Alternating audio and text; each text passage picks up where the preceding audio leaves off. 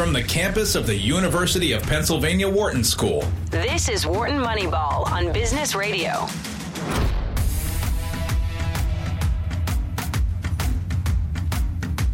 Good morning. Good morning and welcome to Wharton Moneyball. Two hours of sports analytics live every Wednesday morning. Coming to you from the Wharton School, Huntsman Hall, SiriusXM Business Radio Studios. Looking out onto Locust Walk on a crisp, gorgeous, still December morning here, smack in the middle of finals with students either stressed out or super happy this morning. One of the two. Campus slowly emptying out. Christmas coming on. Cade Massey hosting this morning with, get this, the whole crew. All four Wharton Moneyball collaborators. None of us are teaching today. All of us are here for the two hours. Well, it's finals time. Our jobs are done. That's right. Well, except for that, not really. that nasty grading thing Yeah. that's going to have to happen between now and Christmas. We're going to be here for the next two hours. Some combination of us are here every Wednesday morning for these two hours, 8 a.m. to 10 a.m. You guys can be here. You can listen passively in the comfort of your home or car, or you can give us a ring. Give us a shout. The number, 1 844 Wharton. That's 1 844 942 7866 we you know we we won't- we don't let te- we don't let students sit in class without speaking, accepting knowledge passively. They're supposed to engage. Yeah, right? no, and I mean we're we're kind of per- perpetuating the active learning environment here on the show Yeah, yeah, by so- having people. So speak up. You the want your par- Socratic method, really. yeah participation grade, man. You got to speak up. That's right. Give us a shout or get us email businessradio at SiriusXM.com, businessradio at SiriusXM.com, or hit us up on Twitter at WMoneyball, at WMoneyball. If you want your participation grade before the end of the year, this is the last chance. This is the last chance. You got to speak up at WMoneyball. That's our handle on Twitter. This is the last show of 2019, which means it's the last show of the teens, the last show of the decade. I know. It's quite a thing. This was our. This we're is going the to end decade. on a high note. I Well, feel we, it. We were born in this decade. We were created in this decade, and this is going to wrap it up. So it's going to be. Who knows what's going to happen? Who knows? Adi Wyner, good morning to you. I, yeah, it's good to be here. Eric Bradlow, good morning to you. Good morning. And my kibitzer Yeah, over it, here. it was Shane actually Jensen. a, uh, one of our listeners. Speaking of participation, who sent me down a, a small rabbit hole this week. Yeah. Of data, they asked me the question about home field advantage in basketball. Remember last week, uh, Eric, we talked about home field advantage, and, and I said it's real in basketball. It's actually, I think, the biggest advantage of any of the sports. Can I just say, Adi, you are very sendable down rabbit holes. That's that's one of your redeeming qualities. Yeah. You're up for a, I'm a always good rabbit hole. for- Aud- I'm always Aud- Adi's a deep intellectual. He's always wanted to go down kind the of rabbit hole uh, Yeah. like Alice. Uh, actually, just I just like data and, and collecting new data and, and using these opportunities to learn new things about So sports I don't know much about. I guess I, I'm, uh, when when when you say basketball's got the biggest home field advantage, you mean that like kind of home away splits Split are is- the is the most largest, dramatic yeah. in basketball. Yeah, so- so We- we- that's like it's it's empirical statement about based on wins and losses, not Yeah. like me, some kind of mechanism for Yeah, having no, an, mm, yeah, just purely on on the Yeah. differential. You can see it; it's crazy. I mean, Sixers haven't lost yet in uh, at home, and the Celtics lost their first game at home against the Sixers this last week. Basketball is very lopsided in this way, and and so the question was, what's the actual translation? What does it come down to, in terms of points, in terms of percentage, in terms of games? So I came up. The question was asked in terms of winning percentage at the end of the season. So essentially, a fifty, a five hundred team is equivalent to about a. a 59% or 60% team, 600 team at, At home. at home. And it turns out to be about three points. That, that was the thing that was actually interesting to me. It's only three points because the advantage in football is about two and a half, three points.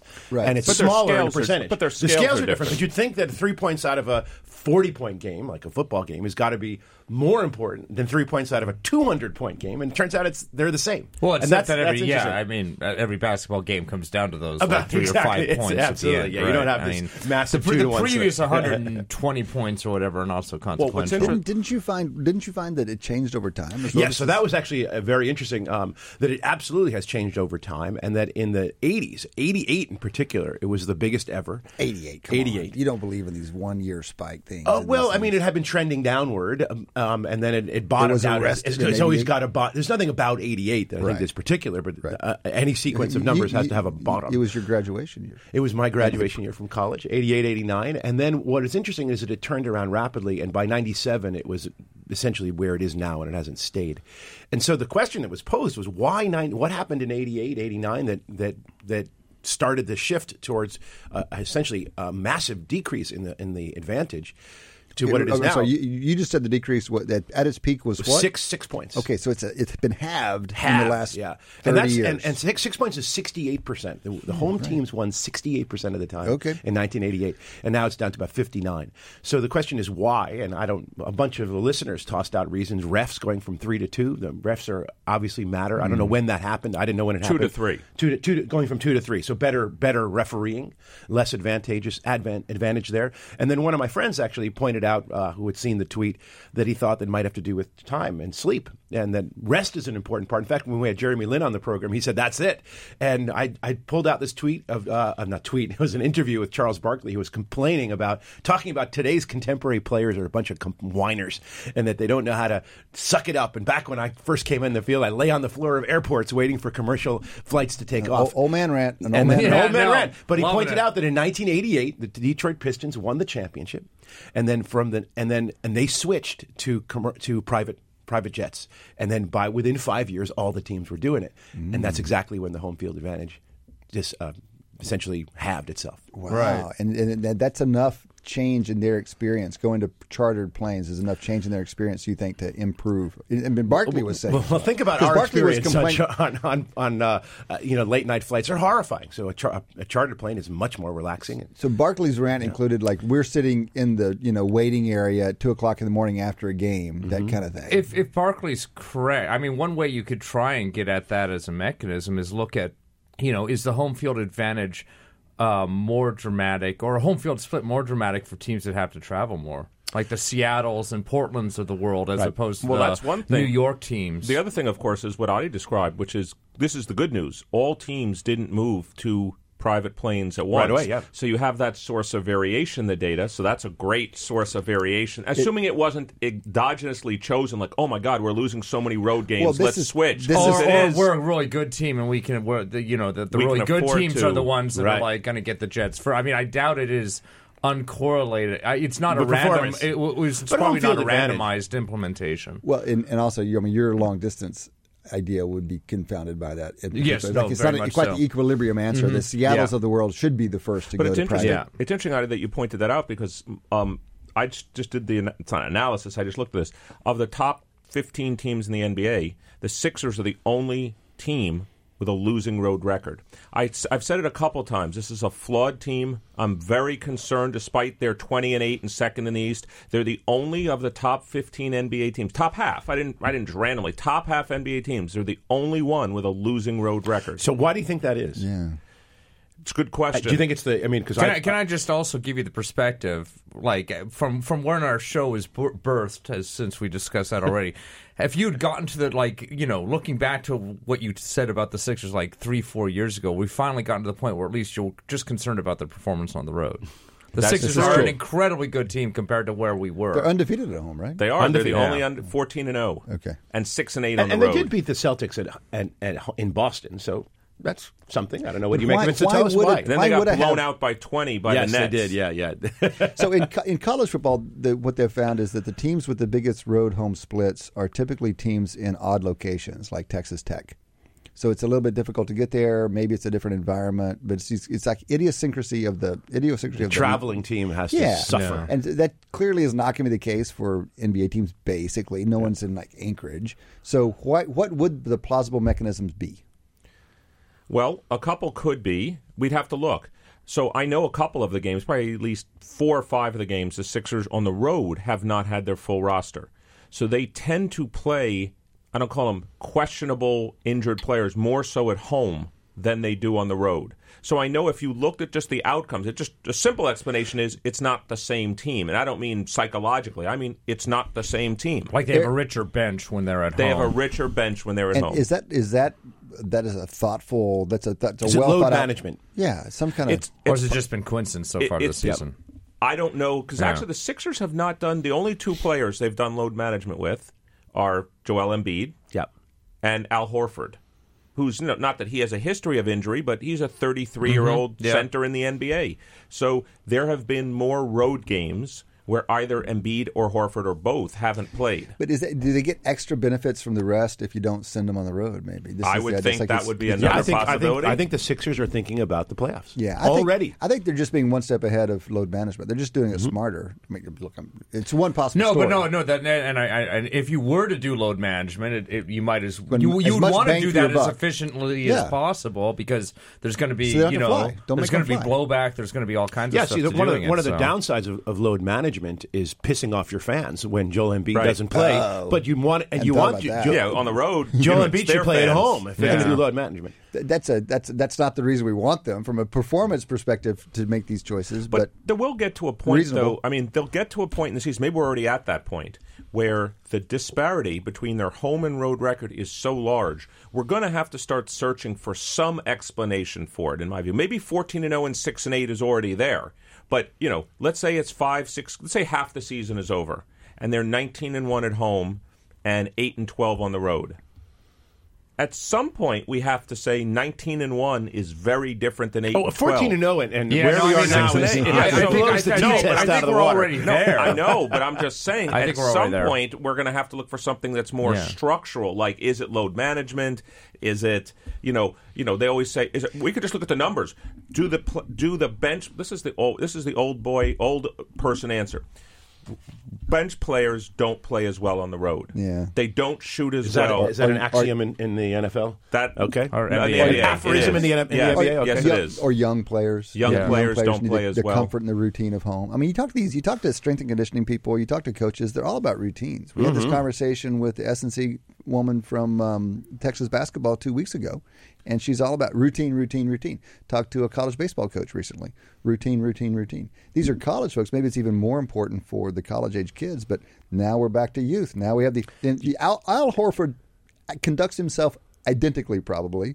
At home and on the road. He's 33 years old. He's a consummate professional. That's different from a 19 year old kid who was in college the year before and has all the money in the world to spend. and so let's turn suddenly to college football, where everybody's at least you can control for age a little bit more. Everybody's kind of in the same age bracket. They're all young. Tighter, They're all yeah. presumably influenced by this kind of playing away versus uh, playing at home. Again, do teams? It, it, maybe it's hopelessly confounded, but do teams that have larger travel? College teams, and the variance in that must be gigantic. Right. Tend to be dis- more notice, Shane, disadvantaged you've- by you've- it. Like, you've is the said- Pac? Is this part of the reason the Pac-12 does not, you know, is not as Well, you know of there's- competitive as some of the one- well, other here's a big stat you know. Here's a stat you know from the NFL for a long time. This is, I mean, this has been one of the, if you like, theorems of the NFL for a long time. West Coast teams traveling to the East, playing in a one o'clock game, Yeah. have a measurably worse performance. that's not that's not just a, a lore; it's true. Right. It's an actual empirical fact that you know the Seattle Seahawks in a one o'clock game on the East Coast. Now, it could be sleep, could be the distance of the travel. Well, I'll throw in one fact about the, the NFL that I know from talking to Eagles staff is that they've recently switched to arriving at their away city the day before, not early in the week. You'd think they'd arrive on Wednesday and acclimate. That's not how they do it. They arrive on Saturday. they want to maintain the They want to normal make the routine time as long as, possible. long as possible, and then they try to stay on the time. But a, East, a West Coast team going to a to East Coast team for a one o'clock game, nobody plays in the morning, and that's that's really tough I was on, on their, on their those biological London clock. games, which is a whole other thing. Yeah, that's a whole. That's Yeah, a I was whole other- excited a couple weeks ago when the Ravens had to play the Niners, but they got them at one o'clock at home at one o'clock. That's right. Yeah, there you go. That's what you want. But you talk about you know training and routine, and, and one of the things that, that seems to be rising up the ladder of importance in all these off field preparations is sleep. It it turns out to be paramount. Not getting sleep is disastrous Mm-hmm. for everything, every aspect of your game. that that wouldn't apply to academics, right? Well, I was just going to say, No, I, it would. Radio I've kind of show been living. No. I've been living my late stage career kind of like sleep is really important too. I recognize it's, It's, important. it's actually interesting, but the sleep research does show that you are the least aware of your deficiencies. You yourself are very unaware of, of how really? be- Like your behind you friends are. and family can yeah, assess you other better? people. Yeah, I mean, they have these tests that they do, uh, reactivity, and and these they have a wonderful battery of tests they do to see how alert you are and how on on your game. And you yourself are a terrible judge of how you, how you actually are. okay, but the test can tell us. Not Yes, the, the uh, test it's can not tell, yes. informant raters can't tell. Like you guys couldn't judge Oh how yeah, much yeah, sleep. you- yeah, yeah. But you yourself, you can't do it. You're like, know, you're slurring your words. I am. Exactly. What? D- d- by the by the way, one of the things that that teams do pro teams do this as well, but it's, it seems especially important for colleges that they they bring the kids don't stay at their apartments the night before the game. They put them in hotels the night Right. before the game, even at home, just to kind of standardize the experience. Mm-hmm. And that you know that policy makes the home away experience less disparate. That may be something that's probably relatively new. That's probably something that's idea. reduced the home field advantage in college football. So, by the way, a couple of observations, collecting some details from our conversations. One, this West Coast thing. In 16 years, from 2003 through 2018, West Coast teams. Guess this, guys. Give me the give me your guess. West Coast teams playing on the East Coast, any time slot. This is across time slots. Which, This is which NFL, sport are we in, by is the way? NFL. NFL, Okay. NFL. What straight up? Forget the lines. Just what's the win percentage of West Coast teams playing on the East Coast? I'm going to guess forty percent. I'll go Well, lower. I'll go like all- third, 33 percent. And this isn't the NBA where the West is always strong and just better than the Yeah, East. just- That's No, no, the I mean, they've got some 45 would be the, would be the straight home field disadvantage, approximately. So, and historically, has the West been better than or worse than the East? Let's say no. Let's say no.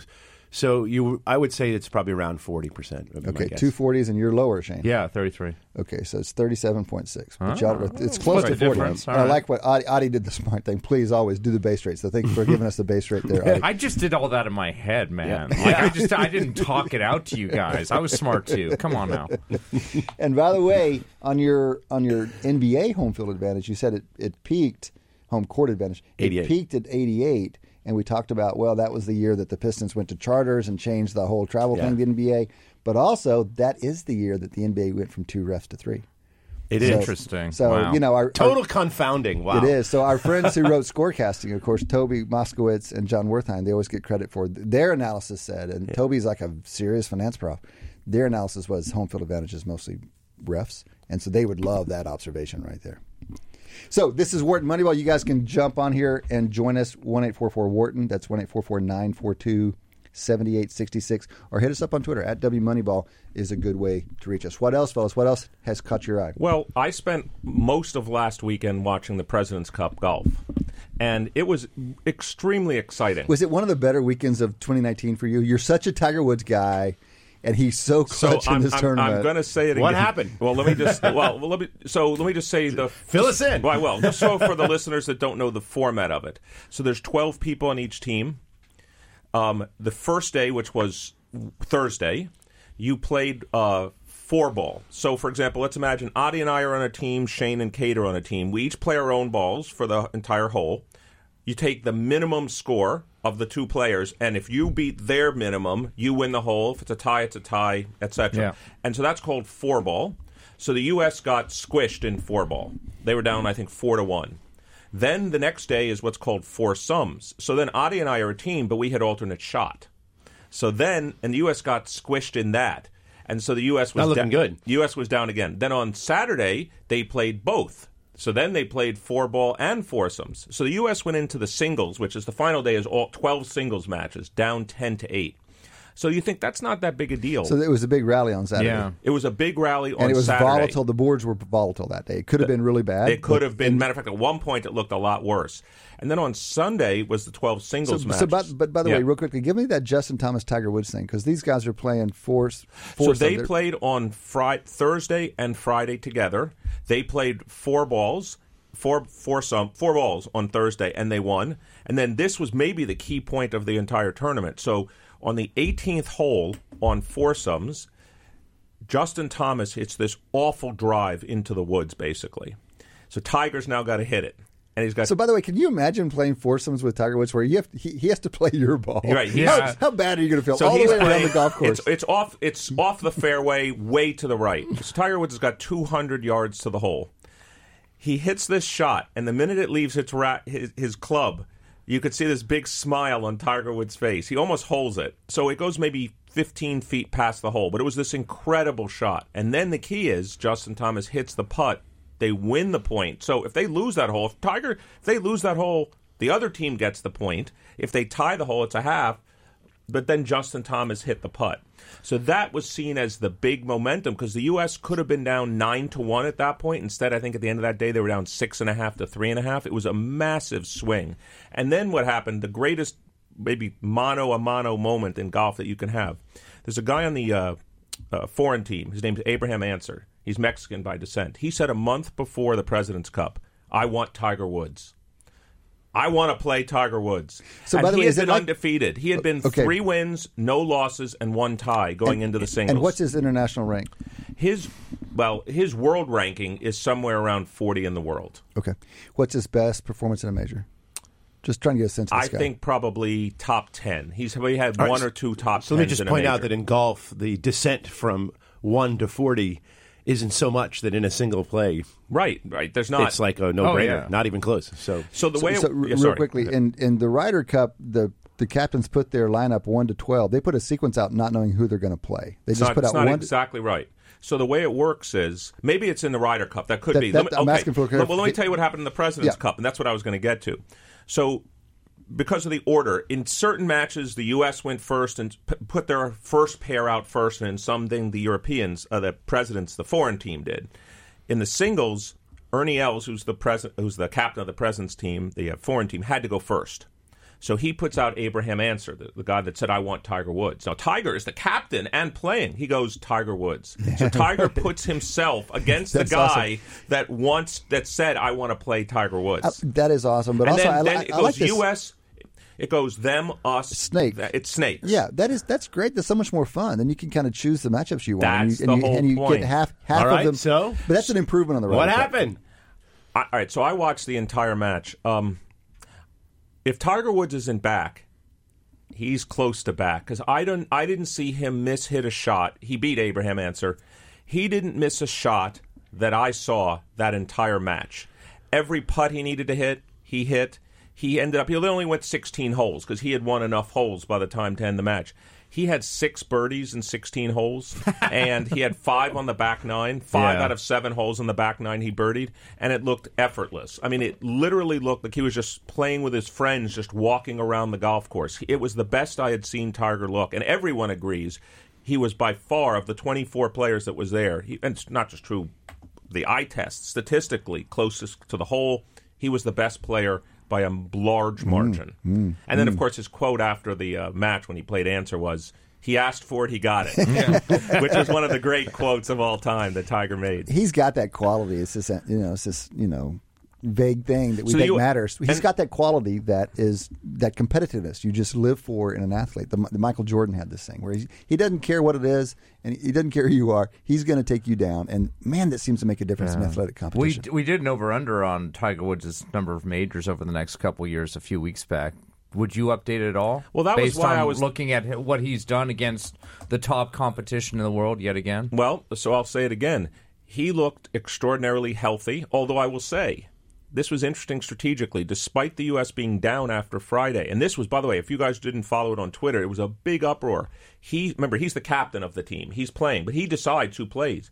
He didn't play himself on Saturday in either of the two matches, despite being two and zero with Justin Thomas. He didn't play four balls or foursomes on Saturday, and everybody and the U.S. was down. And and he, Uh, yeah, it was a big scandal. It was a scandal. bit- but it's load management, right? Even no, golfers it have was to worry it was load that, right? management. Yeah. Now, of course, he framed it as I trust my teammates. Yeah, of course. In other words, he was trying to play the psychology of it, like if they think Tiger Woods has to bail them out, I'm showing no confidence in them. That's what he said. He said that. He said, I trust my teammates. Now, of course, if the U.S. had lost, he would have been vilified. Of course. For not, I mean, because he was already 2 and 0, and he and Justin Thomas. But what is he talking about? I mean, he's the best player. They don't. Do they need load management in golf? I mean, is it help to take a day Well, off? this speaks for to the sure. health. For Yes, Tiger yes. Woods. Oh, yes, Tiger he does. certainly does. Tigers yeah. absolutely needs load management. Okay. He does. So Er- Ernie Els said this thing after the after the after the match after after the tournament. He said they were the better team, and you know we did all we did all we could. He said we used analytics. So, I, do we I have any sense? We of, do. I so I tweeted about that on Wharton Moneyball. So here's what he did. He intentionally, what I say intentionally, he intentionally, I'll put in quotes, matched up players that were playing horribly against the U.S. best players. So what he did was, let's say Dustin Johnson, who's number two in the world.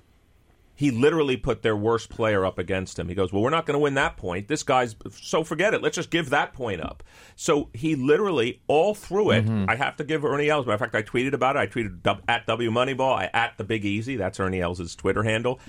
He commented all through the four days about their use of analytics, both in pairings, how they were getting people together, about variance he talked about, about which players together have low versus high variance. And it sounds like he was kind of going for a high variance just because he thought that they They're the like underdog. on on paper. Exactly. were By the way, just to give you a sense of how dramatic it was, the average ranking, world ranking of the foreign team was 40.8, the second worst ever in the President's Cup. The U.S., I think, was 12. So just to show you how big a difference it was, it was a. I mean, on paper, this was a. You know, if the U.S. had lost, have been a blowout. It should have been a blowout. Well, there's. I mean, should have. There's no should. The, the, these There's- types of golf. There's so tournaments are, variance yeah. But either way, exactly. Ernie Els, literally, I've never seen anybody for four days talk more about analytics and how he used it to set up lineups and matchups. And he said, you know, he basically said at the end, analytics almost won it for us. You know, I bet that's our those are our friends' fifteenth club. I'm guessing because their buddy, their their confirmation from from Matty D. It, they are they've been consulting into the Ryder Cup European team for years now. In fact, that's kind of how they got going in golf. They have a they have a buddy that that knows uh, the captain, and they got to, and they got to use them, and they love it. And so, what you described doesn't sound like that sophisticated analytics, but I'm I'm guessing. I'm going to guess because this would be an easy thing to simulate. You could just do run, lot lot. You could simulate lots of different strategies to figure out optimal matchups. But also to And show I- you back to your point, Adi, about how much variability there is in golf. The U.S. ended up winning 16 to 14, which means on the final day they won eight. The uh, foreign team won four. If two holes had ended up differently, two putts had ended up differently, the other team, or it's, it could be 15 all, or they win 15 and a half, 14 and a half. So when you say the U.S. team won, U.S. team had two putts Yeah. that were different than the international team. If those two putts go the opposite direction, their team wins 16 Yeah, but what interests me is is it how different the teams would be, sort of in kind of like true outcomes metrics of the of the of golf, as opposed to how much you can attribute to the strategy component. So I Yeah, think it probably great got very close because of strategy. That's but what if it you- sounds like. Yeah, Yes. but if you look at the overall performance averages, probably the U.S. team was closer to tenth in the world, and and uh, the the foreign team close well, to forty. That's a really interesting idea. We can do this in football, for example. It's kind of true. We do it in baseball. You can kind of come up with the true outcomes. Box score has a lot of noise in it, so let's look at some more fundamental analyses and come up with true outcomes. We can do that in, in football. Mm-hmm. Um, we do the, you know, Bill Connelly does this. Massey Peabody does this. We do post game evaluation. We can say, well, based on the way they played, this was a you know 13 point game, but it really, if they were Right. played again, it would have been a 3.9 point game. I- I- so the question is, what does that look like in golf? yeah. Well, I thought what Adi was, I, I don't know the answer, but I thought what Adi was also referring to is match play highlights the use of analytics in this way. because, in other does. words, if they play an infinite number of holes, the U.S. team is going to have a lower score. And matter of fact, you can. They all play lots of holes on the tour. We actually can look at the difference in stroke average between the U.S. players and the foreign players, and it was about 1.2. So the U.S. guys shoot on average on somewhere. Okay, but that's ex ante. That's ex ante. no, no, I know that. I know that. But I'm saying is they actually, although match play is all they care about is who wins the hole, they do actually keep score on the hole. The problem is it the score doesn't mean anything. No, but you, we could go to more fundamentals. You know, dr- driving distance. Yeah, um, uh, that's distance, what I was thinking distance about. to the cup. That, All we could come up with these- these more you know, fundamental but Mark, measures. Yeah, but but let me they're a say little bit again. less No, but no, but let me say again why there's a challenge with that. Let's say you and I are playing together, Shane, and you drive the ball into the woods. Yeah, so what. I'm going to now do is I'm going to take, let's say it's a 450 yard hole. Rather than hitting my driver, I'm going to take my iron out, hit a 260 in the middle of the fairway, and now I've given my team a shot. Mm-hmm. For so sure, for those sure, stats but- but- don't yeah, mean the But same thing. You're the analyst, man. You're the quant. You're, that's a that's just a challenge for you empirically. Now you've got to consider sequence of shots. Yeah, you do need a more sophisticated model, but you can you can model can it. do It's still factor modelable. that in. That's, and, and the- It's no, it's it's it's it's, it's known known things. Yeah, it's just exactly, like harder to model. But it's also a different objective function. It's all I'm pointing out. I'm not Mm. trying to minimize. So I'm not saying I can't do it. I'm saying I'm trying. I'm not trying to minimize my score on the hole. I'm trying to Yeah, win we, the we, hole. We totally understand that. I just love this question that Adi's posing about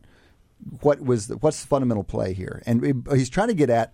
Adi's trying to get at saying, okay, L says we were supposed to lose by a bunch and we almost won. That's analytics, and Adi's saying, well, is it? To see how you played. Maybe you played maybe, unbelievably. Maybe it was just Yeah. positive variance, Yeah. and and analytics was neutral. Can we parse the analytics from the positive variance? Mm-hmm. Yeah, so I'm conjecturing that over the course of a four day tournament with dozens of, of rounds and lots of players, that huge those variance. true outcomes. What's that? Go, go ahead. Uh, With with those two out those true outcomes would look much more like what they should be um, over the course of a long I'll tell you tournament. But that's is that a long tournament? I don't think No. 12, Oh, uh, 12 well, players no, but- in four days is not long. yeah, but we're That's averaging on an individual basis. It's not long at all. But you're talking about a full I team, still don't so think we're. so. I don't think we're so averaging- Yeah, I mean, But- I but feel let like me the whole structure of these tournaments is to try and kind of make them as I think exciting and As by that I noisy mean as possible. as noisy As many as possible. dice like rolls the as possible. I think Ryder Cup, you know, this ki- I love the Ryder Cup kind of Presidents Cup structure because I think it tries to, you know, it's almost like a recognition that like you're going to have a lot of variance in, in kind But of here- talent. Here's you what you can to- do, though. Here's what you can do. You uh. can go from the hole backwards, and here's what I mean by that. Putting, once you're on the green, that's easy to evaluate. So my guess is it Oh, would yeah. be easy to get who- which team putted better. Because forget Well, strategy. that- once but- you're on the green, No, but that's not that's not true either. The strategy bit that you were talking about off the tee applies to the cup. So someone runs a putt in, and you have to be more aggressive, and it's either make it or but it's lose. easier to do once you're on the green. It's uh, definitely easier to do. I don't know. I think it's got the same challenge, but I think I think all of this is doable because, as as Shane says, it's knowable strategy. It would take a more sophisticated model, but I think the the big I think the general points we're making here are what's the role of variance, and we tend to underestimate the role of variance in these situations, and even us who are like golf, you know, fans. Probably underestimate the role of variance, but I was just like, "What is it? What is it?" And let's not let's praise Els for using analytics, and let's Yeah. praise Fifteenth Club, but let's not too quickly run to that being the difference. It might be, and odds are it probably made a difference. But did it make that much difference? Because you make this great point, Eric. For all for this is sports, man. For the rest of eternity, people are going to remember that Tiger Woods' team won in Melbourne in his last show down there, and they're going to forget that, as you say, it took two putts from the whole thing having flipped. Correct. Which Yeah. is just remarkable. But by the way, I'm not going to lower my estimate to your question. I'm not going to lower my estimate of Tiger Woods' majors based on Of what I saw. not. How about yeah, that? Yeah. Well, Yeah, yes. definitely not. All right, fellas, that has been the first quarter of Wharton Moneyball we still have three quarters to go. Come back and join us after the break.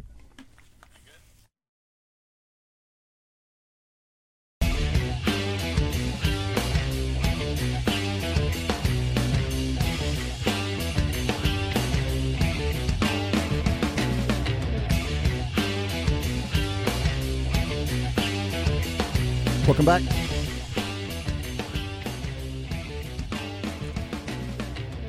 Welcome back to Wharton Moneyball. Two hours of sports analytics live every Wednesday morning, 8 a.m. to 10 a.m.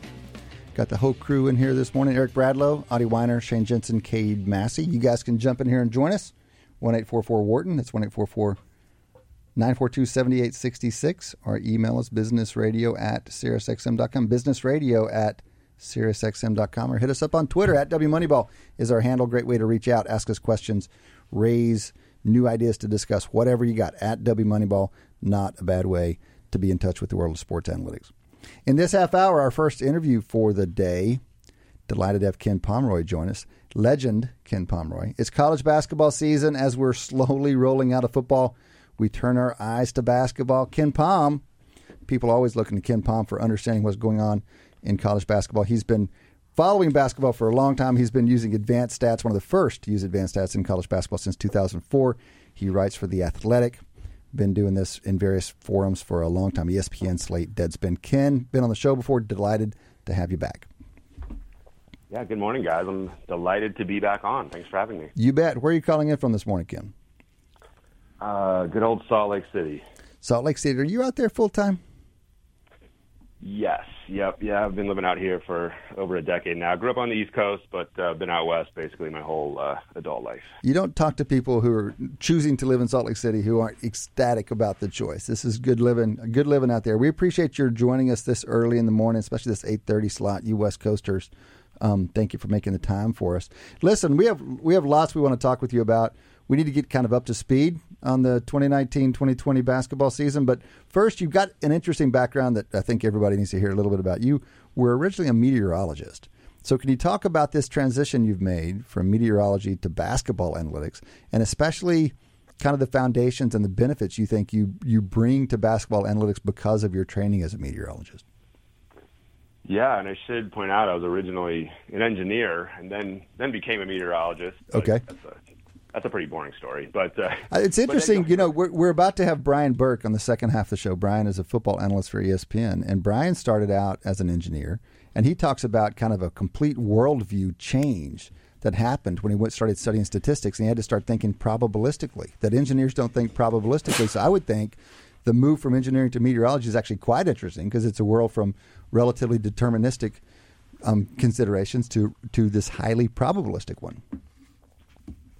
Yes, that is true. I mean, that that's really the the benefit of being a meteorologist. I mean, I've always said, like, if you want to get into the prediction business, the sports prediction business, or the sports analytics business, like serving you know, like a year as a meteorologist is would be really uh, beneficial to people. Um, because as you point out, like just looking at the world probabilistically is something that uh, you know the average person seems to struggle with, but um, it's you know it's necessary when you're predicting the outcomes of of games. Really, nothing is nothing is certain. There are always upsets, and the reason upsets occur is because um, a lot of a lot of contests are based on you know just small probabilistic events in each game that uh, sometimes go against the favorite for reasons that are uh, difficult to understand. Right, right. And I, and I can imagine meteorology teaches you, uh, it probably teaches you specific techniques for doing predictions that can carry forward into sports. But I would guess that some of the advantages of doing something like meteorology is you learn a certain humility about your prediction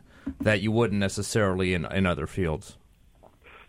Yeah, I mean the prediction business in meteorology is uh, is a lot more profound than it is in sports. You know, I mean sports are fun and, and a lot of people love them, but everybody is affected by the weather at some point. I mean, whether they're interested in it or not, they're going to be affected by it. So if you screw up a forecast, if you say it's not going to rain and it does rain, you know, it's that's impacting like somebody's picnic plans or somebody's wedding or you know something worse than that. So when you screw it up, you definitely uh, uh, you know feel feel bad for uh, for missing that prediction. What do you think has changed the most in the world of basketball analytics since you came on and started doing your thing in the early 2000s? That's a pretty long run, and it's kind of been during the rise of analytics. You're still right there at the frontier, but it must have changed. What, what, how would you characterize the changes over the last 15 years?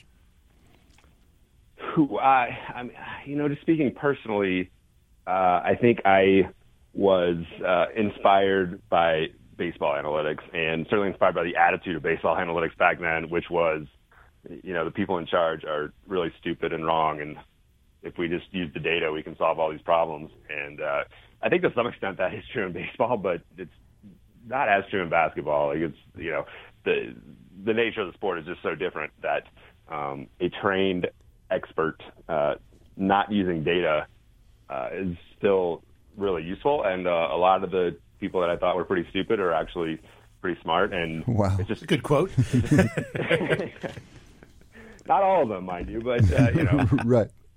but I have, you know, I guess over the years, I've certainly been impressed as I've gotten to know these people personally. It's like, eh, yeah, you know, like these people do have some knowledge that actually will help my work and help the work of analytics, and I probably should uh, listen to them instead of just uh, assume that uh, they're idiots and that I can outsmart them with my, you know, programming code. That's great, Ken. So, Ken, this is Eric Bradlow. I was going to ask you: Are there areas in college basketball that you've studied that you've found basically what I'll call irreducible uncertainty? Like you could, you've tried to improve the prediction, or you've tried to solve it, but just it's just at least given the data we have and the methods we have, they're just not solvable yet. Uh, yeah, I mean, I think that uh, you know the obvious answer is is on the defensive side. You know, individual defense is something that seems like it. It's first of all, it's not been easy to solve, and it seems like it will never get easier for some reason. There's just so much team context involved in individual defense that. Uh, you know, certainly at the NBA level, but you see this at the college level too. Now the transfer rules are more liberal, you see guys change teams. Um, you know, the effect of their defense from team to team is really hard to measure. You think it'd be pretty consistent, but uh, it's hard to find that consistency. There's just so much team concept, context and, and kind of coaching context that uh, measuring individual impact on defense is still uh, extremely difficult. And uh, whatever measurements you do get have very large error bars. So interesting. You know, we had the same issue in other sports, of course, everything but baseball, actually. But you know, we had the PFF just came out with this um, this new ranking for for for war for in, for professional football, and they, they but they have to struggle with the contribution of one guy when he's on the field with ten other 10 teammates and opposite eleven guys. Is how can you pull out an individual when you've got all those interdependencies? Is so so it's a big challenge, but it's an interesting one. So listen, you you, you guys are, are you're, you're part of a, a, a new development in college basketball, which are these net rankings. What do we need to know about this new system? It just debuted the net rankings in college basketball. Yeah, so the net rankings uh, replaced the RPI. I mean, people are familiar with the college basketball uh, selection process for the tournament. They've certainly heard of the RPI, which existed since 1981 and was a you know a great formula for 1981. But uh, obviously, there have been advances in measuring team strength since then, and so um, so the net rating is this uh, kind of initiative by the NCAA to uh, maybe leverage more advanced techniques. We don't exactly know how it was developed and some skepticism on how advanced the techniques are, but at least we know it, it includes scoring margin, so it, it is a better ranking of team strength than the RPI, and uh, and so that's what the NCAA uses now, and it's uh, it's you know it's basically designed to kind of be the basis for uh, judging a team's resume. So, but but Ken, you just didn't you didn't explain it at all. You didn't. We, we I think we vaguely understood what RPI was. I think was it's a secret. This, I mean, it's, it's not. That, is that so? That it's that. Yeah, it's I that think they black hired boxed? Google or someone to create this, and they they published what stats went into it, but they didn't tell you what they did. Wow, it's surprising that that would be palatable. Well, maybe Ken. Let me ask a related question. What evidence do we have? I'm sure you have. You've seen it. What evidence do we have that it's better? Like, does it better predict outcomes of games? Does it better predict score margins that we observe? Like, how do we now that it's been out? How do we know it's actually a better ranking system? Yeah, that's a good question. Uh, so it, it's not designed to predict scores. So we don't. It is designed to be. It's weird, you know. It is designed to be predictive in a sense. Like it's, it's using scoring margin to rank the teams, but the actual output, it's not a number. We don't have a number for the ranking. It's just a. It's just one to 353 in terms of the teams, but there's no rating there. So, uh, so we don't know, I guess, for certain that it's better at predicting like scoring margin because it doesn't do that. It, it's probably marginally better at predicting outcomes. I mean, the, the end result is it's very similar to my system. So so that so if you like my system, like you'll probably Okay. like the net. Well, Did that you- gives so you wait, some did gives you, you- some confidence. Did you I like a rank correlation between your system and their system, and what is it? I mean, it must be very similar. I mean, I mean particularly if you looked only the top 50 teams. I mean, how different are they? Yeah, I mean, I, you know, I haven't done that analysis myself, but from what I've seen, yeah, it is very similar. Like the top 50, you know, you'll probably have, you know, 46, 45 of the same team, something like that. But Ken, you, you you obviously need to see the dynamics of this thing, and you must be saying that it's not just a snapshot that looks similar, but you see them move relatively similar. That would give you greater confidence, right? The belief revision, essentially. Yes, yes. It seems like the main difference is that uh, the net is very heavily dependent on scoring margin. Um, Okay. Yeah, I mean the best like the best example this year is that you know Utah won a game by 94 points over the worst team in in basketball, and it's actually the NCAA record for margin of victory. And they're I don't I don't go gaga over uh, that kind of a win, and so in my system they're ranked you know around 100th, and in the net right now they're ranked like 50th, and that one game probably explains most of that difference. Right, right, right. We're not, we're talking to Ken Pomeroy, longtime college basketball analyst. Ken Pomeroy. He is presently writing for the Athletic, but you can find him on kenpom.com as well for his rankings in college basketball. Ken, the, the, even a casual observer might have noticed the number one teams getting knocked off every other week. It seems in college basketball. Is that because it's just an interesting volatile year, or are the rankings wrong? What what should we infer from the fact that we've had so many different number ones? Yeah, well, I mean, what we should infer is that this is college basketball, and uh, it's hard to figure out who the number one team is right now. And that is pretty much true every year this time of year. In fact, I was, you know, just kind of looking through my ratings going back to like recent seasons and looking at kind of how the top team was rated, and um, you know, people have like looked at the top teams right now and compared them to the end of season in previous years, and like Ohio State would be you know, maybe a fringe top 10 team by that method. They're number one currently in my system. Okay. Um, but if you go back to like last year at this time, they would have been number two. If you go back the year before, they would have been number two. It's every year, you know, we're trying to sort out who the best team is this time of year. And we'll have some clarity in two months, but right now we don't have much clarity in kind of the way the losses have fallen and the way that the uh, media ranks teams. We've just happened to have this run of, uh, of number one teams losing here seemingly every week or every other week. If you were gonna if you were gonna give a little primer to those of us just now turning our attention to basketball, having been in the football cave for the last three or four months, what would you tell us? Like, just give us a landscape. Tell us some corners to look into. Because usually, you know, I'll wander out here and I'll say, "Oh well, what's Duke doing? What's Kentucky doing? What's Michigan State doing? Boy, where else should we? What what should we be paying attention to? What might we ought pay more attention than we would otherwise?" Well, I'd say the unique part of this season is just the lack of kind of high level talent. You know, last year obviously Zion Williamson was stealing the show at this point in time, and there is no. I mean, Zion Williamson was, was a generational kind of talent and athlete, and and there is no guy like him this year. But there's really nothing close. Like as far as who is the best player in the game, like there's just no obvious choice right now. This, this year's freshman class wasn't particularly great. Last year there were a lot of defections to uh, professional basketball. Um, so the talent level is probably down a bit this year, and that is is the story. So you know, whatever team you're looking at, whether it's Duke or Kentucky or Kansas or you know Ohio State uh, has been kind of an interloper this year, a new name at the top. Um, n- None of those teams necessarily have a, a superstar that you're going to see. Uh, you know, the ESPN talking heads uh, talk about a lot because um, you know it just doesn't exist right now. That sounds that sounds like fun. If that's the way it still looks in March, you go into a tournament without any obvious favorites, and in some ways, that's. I mean, if you're if you're a Duke fan, you'd like to have you know Williamson, but it, otherwise, it's kind of fun to have these new faces. No, certainly if you uh yeah are not invested in any of those teams it it is fun i mean i think both ends are fun like when you have a super dominant team like that's fun it gives kind of a polarizing uh team for people to root for or root against but uh having a wide open tournament as well is uh is fun as well i mean it's certainly fun for me is trying to predict things and Yeah, from a prediction perspective. doing so like yeah it's, Right. it's a lot of fun So they also made uh, a three point line change this year. They backed it out closer to NBA level, right? What what have you seen the consequence of that be? Yeah, so they moved it uh, actually not to NBA level, but to uh, the international distance, which is a little shorter than the NBA. Okay. Um, so it's about an 18 inch difference from last year. And uh, not surprisingly, uh, three point percentage has been down. Uh, I think by the time the season ends, it'll be down mm, less than a percent from where it was last year. So uh, not a huge impact there. Right. And the number of attempts actually have not really, they've gone down, but again, less than one shot in a 100 is Really? uh, has been changed from a three to a two this year. So Does it change? Does it change? Are there any knock on effects because they're spread out a little bit more as a result? So does rebounding change? Does it increase pace of play or anything like that? yeah, pace of play has not been really affected. Um, rebounding has not been really affected. The the one, the two, I guess, profound effects, and it's hard to say how much the three point line is affecting this, but you kind of think it has to be the three point line. Is that one? Uh, fouls are down again from last year, so we're really at a point. We've never seen uh, as few fouls called as we have this season in the history of college basketball. That's beautiful, Wait, man. are- All right. Are fewer fouls being made or called?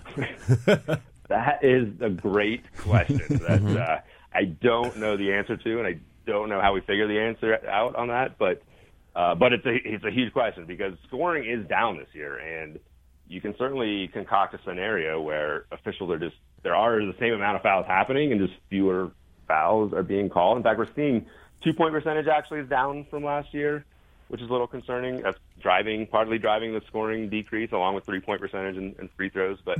Um, but yeah, that's uh, that's an issue that requires uh, more investigation. and Some of those experts I was talking about, because it's hard to really kind of statistically prove that uh, officials are actually calling fewer fouls. And They should put it. They should put it on their happening. Advertisements, man. NCAA double, double A basketball.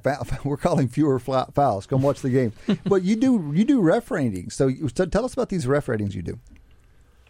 Yeah, yeah. Uh, so, you know, obviously officiating is a, a hot button issue in the sport, and I feel like it's one of those issues. Even for some of my analytical friends, like I'm always disappointed how they kind of view officiating. I mean, this is a game that is fast paced, and uh, uh, you know, the players are having to make really quick decisions and often make mistakes, and the officials are in the same boat. Like it's a really difficult game to officiate. You have to make quick decisions. You can't, you know, five seconds after something happened, you know, stop play and be like, hey, I I think I saw a, a call back there five seconds ago. Let me call a foul. You know, like that doesn't work. You have to make an instantaneous call, and uh, inevitably, lots of mistakes are made during the game. So uh, officiating is a fun topic, and I basically come up with a way to like rate officials. Uh, not that I can actually rate how good they are or, or get that from a box score. Like nobody can do that, but um, I do rate them based on the quality of the games they are working, assuming that they're getting those game assignments based on how good you know the coaches and and and uh, the official supervisors uh, think they're doing. So I have a Really? rating of all the officials based on kind of the average quality of game that they work. That's super interesting. And then how, how do you operationalize that? Even though what what what how do you determine the quality of a game? Yeah, so I have a um, a rating that I developed I don't know seven eight years ago called uh, the Thrill Score, which basically looks at essentially two components of the game. You know, one is how uncertain the outcome of the game is, so how close the win probability for the favorite is to 50%. And then uh, it also looks at how good the competing teams are. So if you have a really competitive game between two high level teams, that game will get a high rating. For instance, uh, um, the beginning of the season, the Michigan State Kansas game, actually, it was the Duke Kentucky game. They were uh, one and two in my no Michigan State Kansas. They were one and two in my system to start the season, and uh, so that season opening game that they had is currently currently the highest rated game that it has been scheduled all season. Okay. Do you consider time slots? I mean, the big there are there are feature games just from a TV perspective as well. No. Yeah, that's actually an interesting idea, and I do not consider that. Uh, I do consider a little bit how high scoring the game will be. So, you know, if the game's predicted to be an 80 to 75 game, it's maybe more likely to get a, a nice time slot than a 50 to 45 game. So that that is considered as well. Ken, I wanted I wanted to re- reverse you just back to the referee question because I'm intrigued on, on how you can actually evaluate this. If you think about if you watch a game and you watch a referee do their job, you might be be very hard to figure out how many missed calls there were in the sense that a foul that should have been called wasn't. That's very hard. It's continuous. But if you look at the calls they made, what fraction of them are wrong when they call a foul and it really shouldn't have been called? And and does that vary across referees in a measurable and consistent You're asking way? for like a pro football focus, like a PFF rating for every single. Well, like, so when you when you make a play-by-play, call, right? When you make a call, was it the right call? Yeah. As opposed to obviously you have missed calls, and there are too many of those to actually track.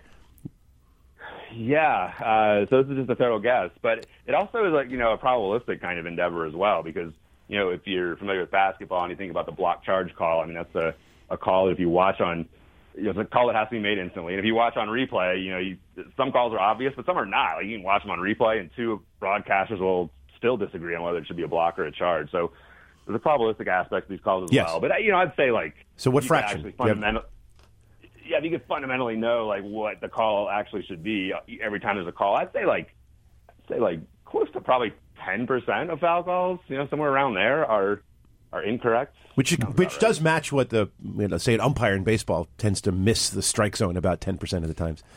So, Ken, I know we're down on time. Just maybe a yes no question. Do you see a world where artif- you have two topics you talked about? Do you see a world where artificial intelligence, meaning video consumption, can now make an assessment about the quality of defense? So I know how close I am to the next player, and I also know when fouls are called incorrectly. Do you see a world where technology solves this problem for us? If we're talking to you in 10 years, is this problem solved?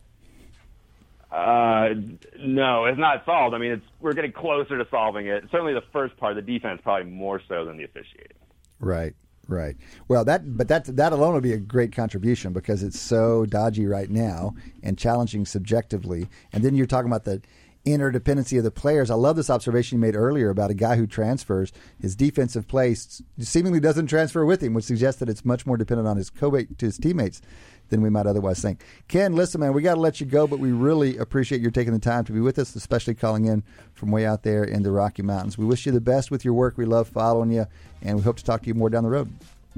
All right, sounds great, guys. Thanks for having me on. Absolutely. Ken Pomeroy, legendary Ken Pomeroy. You can follow him at, at kenpom.com for anything you need to know about college football, I mean, college basketball analytics. That is the first half of Wharton Moneyball. We still have a half to go. Come back and join us. Two hours of sports analytics live every Wednesday morning, 8 to 10 a.m. Eastern.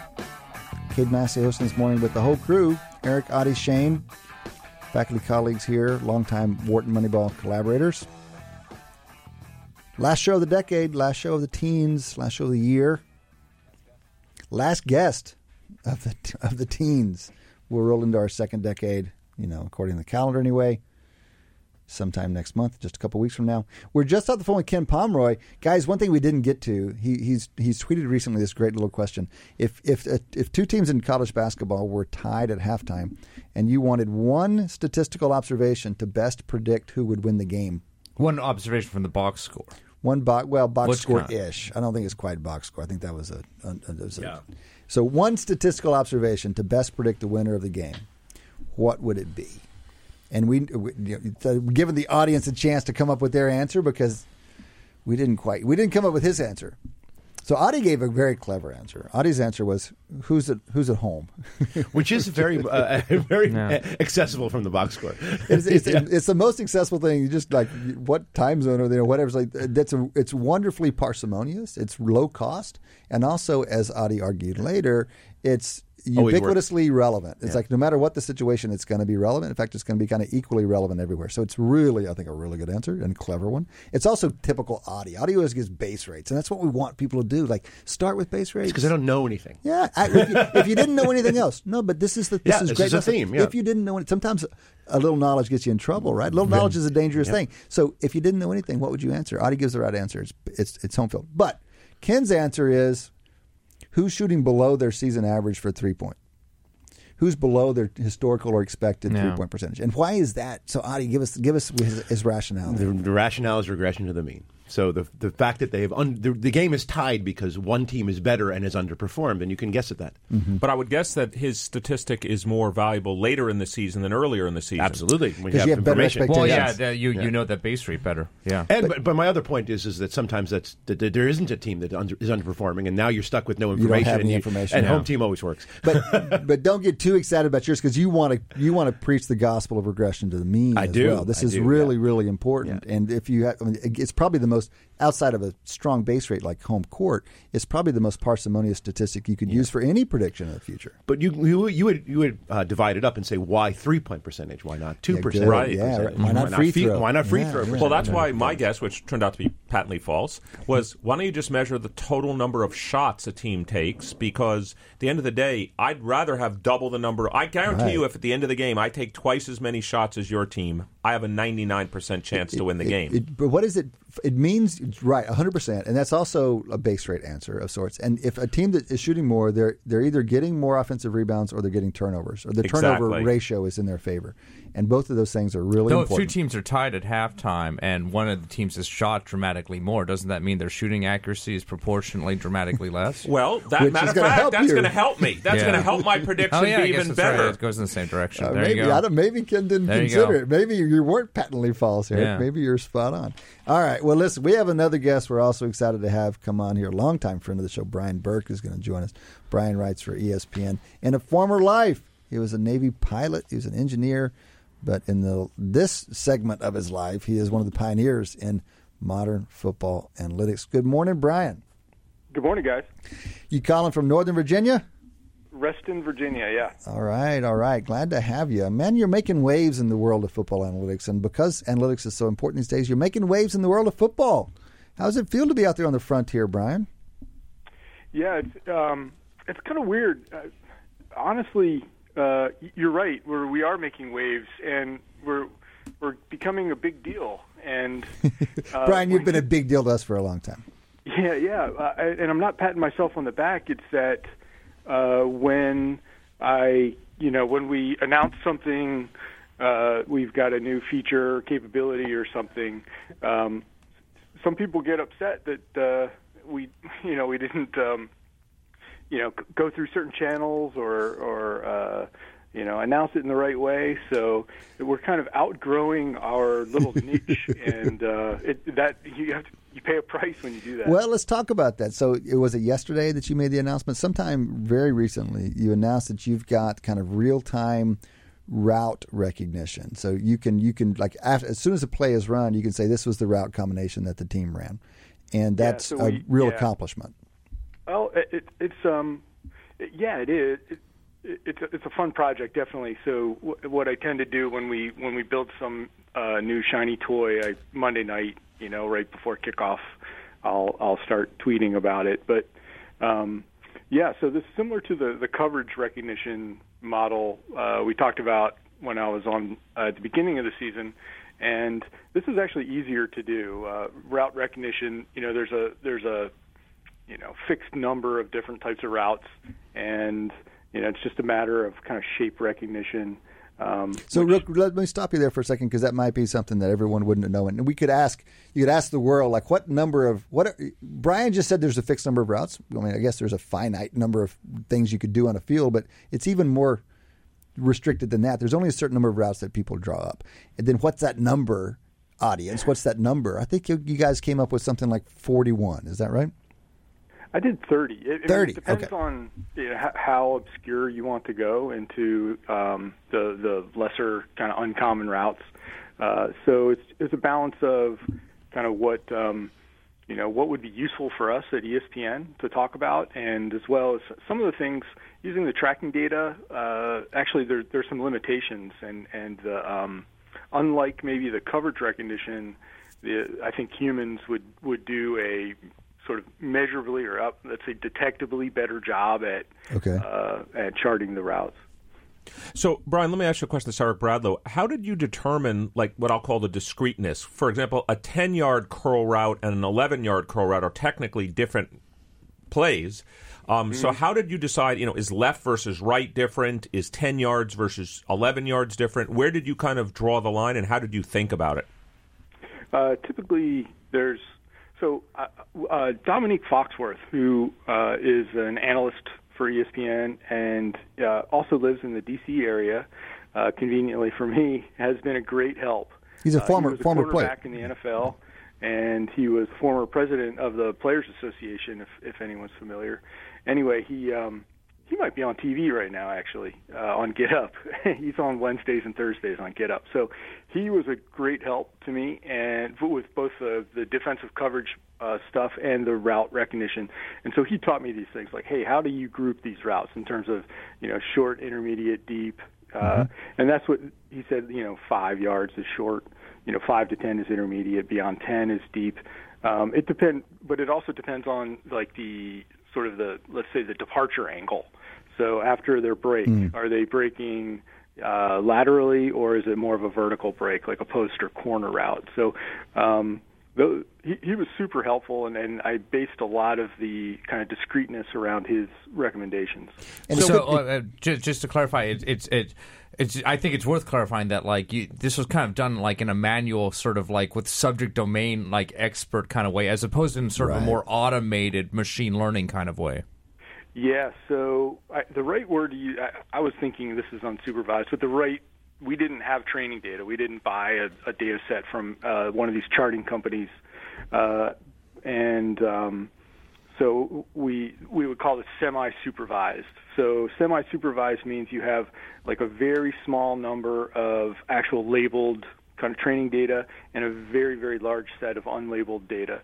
And uh, so what I did was, I mean, you, we don't have we don't have a you know twenty thousand examples of of labeled data, but um, but anybody who knows football or anybody who's played Madden, let's say, knows knows what a uh, you know corner route is or a post or an in or a slant, and there's there's a, uh, something called the route tree if you're not familiar, and it's it's very very standard. I mean, it comes from the days of Bill Walsh, I believe, and uh, pretty pretty much every team kind of adheres to the same set of route definitions, even though they may have different names for them.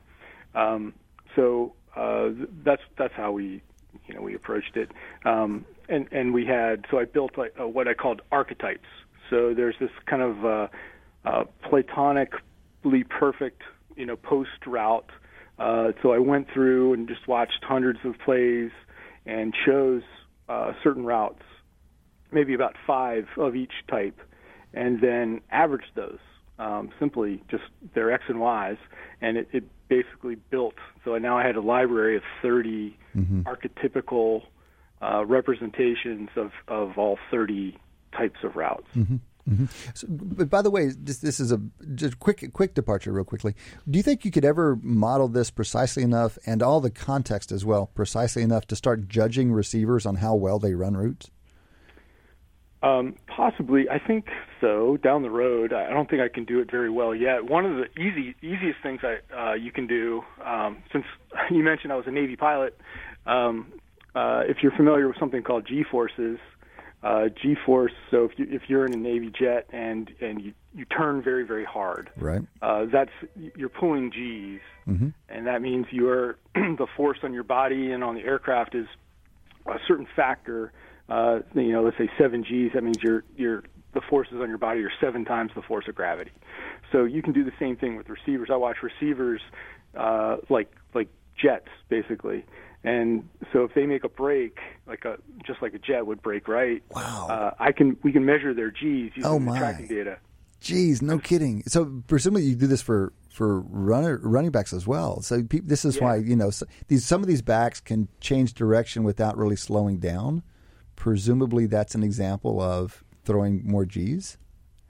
Yeah. So um, the the problem was that there are enough uh, sort of um, glitches I don't, in the data that Okay. like if you start sorting, you know, from highest G to you know lowest G Yeah.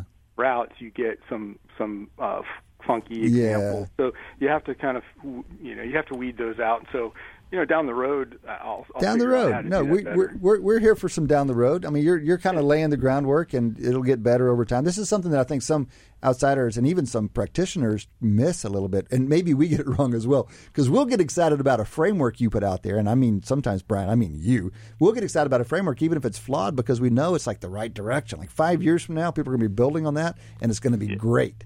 Yeah, no, flawed, definitely. Um, you know what the best thing about like projects like this for me though is is I get to learn football. Like I, I played football in high school, but I'm not a former coach or former pro player, even college player. Like so.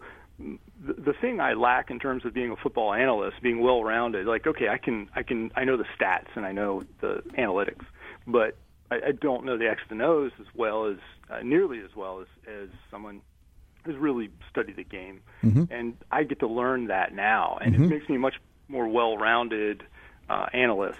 And um, like you were saying that you- you're able to change directions without slowing down. So one of the things I learned was that in the NFL, uh, pl- the players don't actually make kind of cuts the way you think they do. Uh, like you have this idea in your head where a player will run like a straight line, turn 90 degrees one way or the other, and you know, running an out or an in. They never, ever, ever do that. Mm-hmm. Uh, in college, they they will, and in high school, they will do that.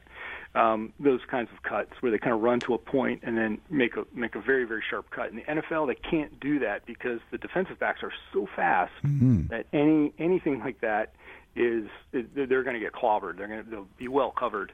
So what they do these things called speed cuts, where they they round out uh, all their cuts. But rarely do you get like a very very sharp kind of plant of flick. This sounds like a, a baseball player running the bases. It's the first thing I learned at my baseball camp when I was eight years old is how to run the bases. You got to make these turns around the corners because you can't make a sharp turn because it causes you to slow down too much. To make a, a ninety degree turn causes you to stop. But it's too it's, many G's. It's, counter. It's counter to what I think we think about these routes. Maybe because we grew up playing it at the lower Yeah, levels. Yeah, like you got in counterintuitively, I, I always grew up thinking the sharper the Yeah, route, the the, more likely better. you And- are yeah, to but you, lose and your it costs you defensive too much momentum. But you, That's- but, but only at the top levels. In Yeah. fact, you hear receivers criticized for rounding off their routes, right? I mean, this is something that people, the, the true experts say.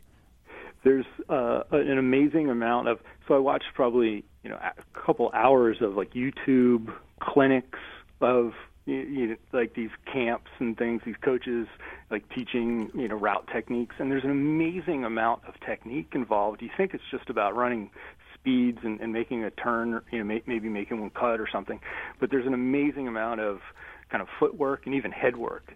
so uh, another thing I learned was that like there's something called double moves, which means like, hey, I'm going to uh, run, let's say, a, a deep route. I'm, I'm running vertically. I'm going to run a post, which is a cut to the inside, to the middle of the field, and but for a couple steps. But then I'm going to turn back outside, uh, and then that becomes a corner. Uh, so we would call that a you know post corner.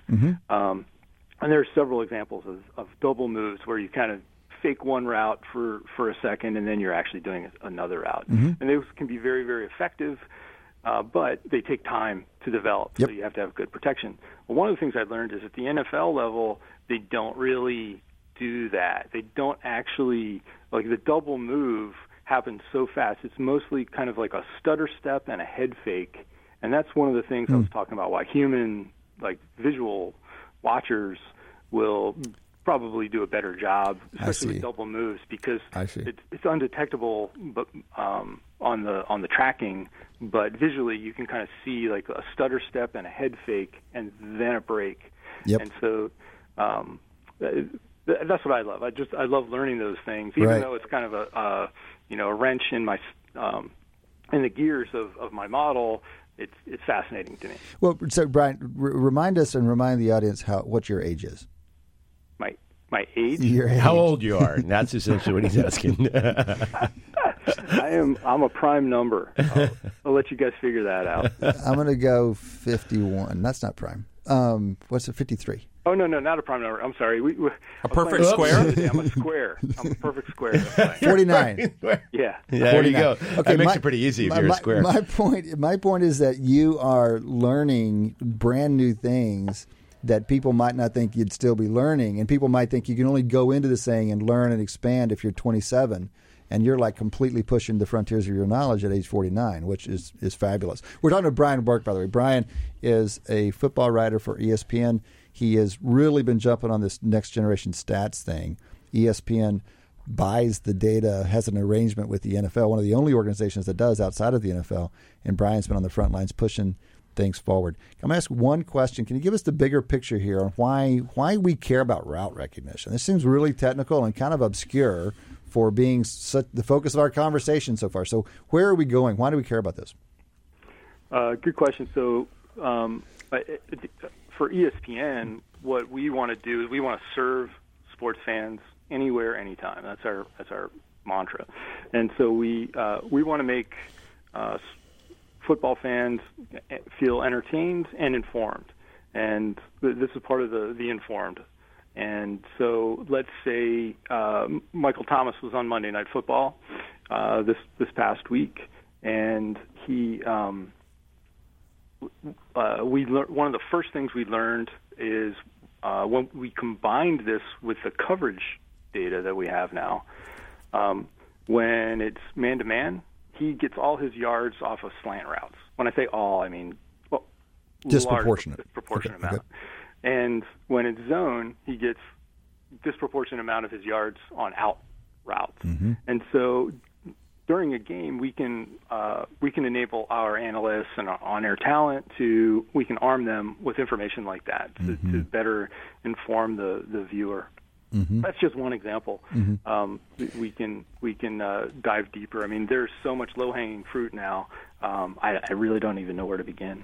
So, so Brian, uh, our students, uh, this is Adi Wyner, by the way. Um, our students were involved in the Data Bowl competition, where they essentially did some of the things that you're talking about here. They identified routes automatically um, Yeah. using various different machine learning techniques, and it was a, a, a pro, you know an ongoing project. But their point was to kind of say. If they had run this route in this situation, they would have expected more points than the one that they actually ran. And so essentially, they were trying to do a couple things, which is sort of expected points um, uh, above, um, you know, more what their points were above expected by figuring out a model that would tell you expected points, and also to kind of figure out a better strategy. To sort of, and in in other words, here's how you should be calling plays because these plays are, are more effective than others. Is that what you're about here, or is it more from the from the from the yeah. listener? Well, um, yes, but that was my ult. When I when we were the dawn of the tracking data when there were, it was just being discussed tracking data for football. It's coming in a couple of years.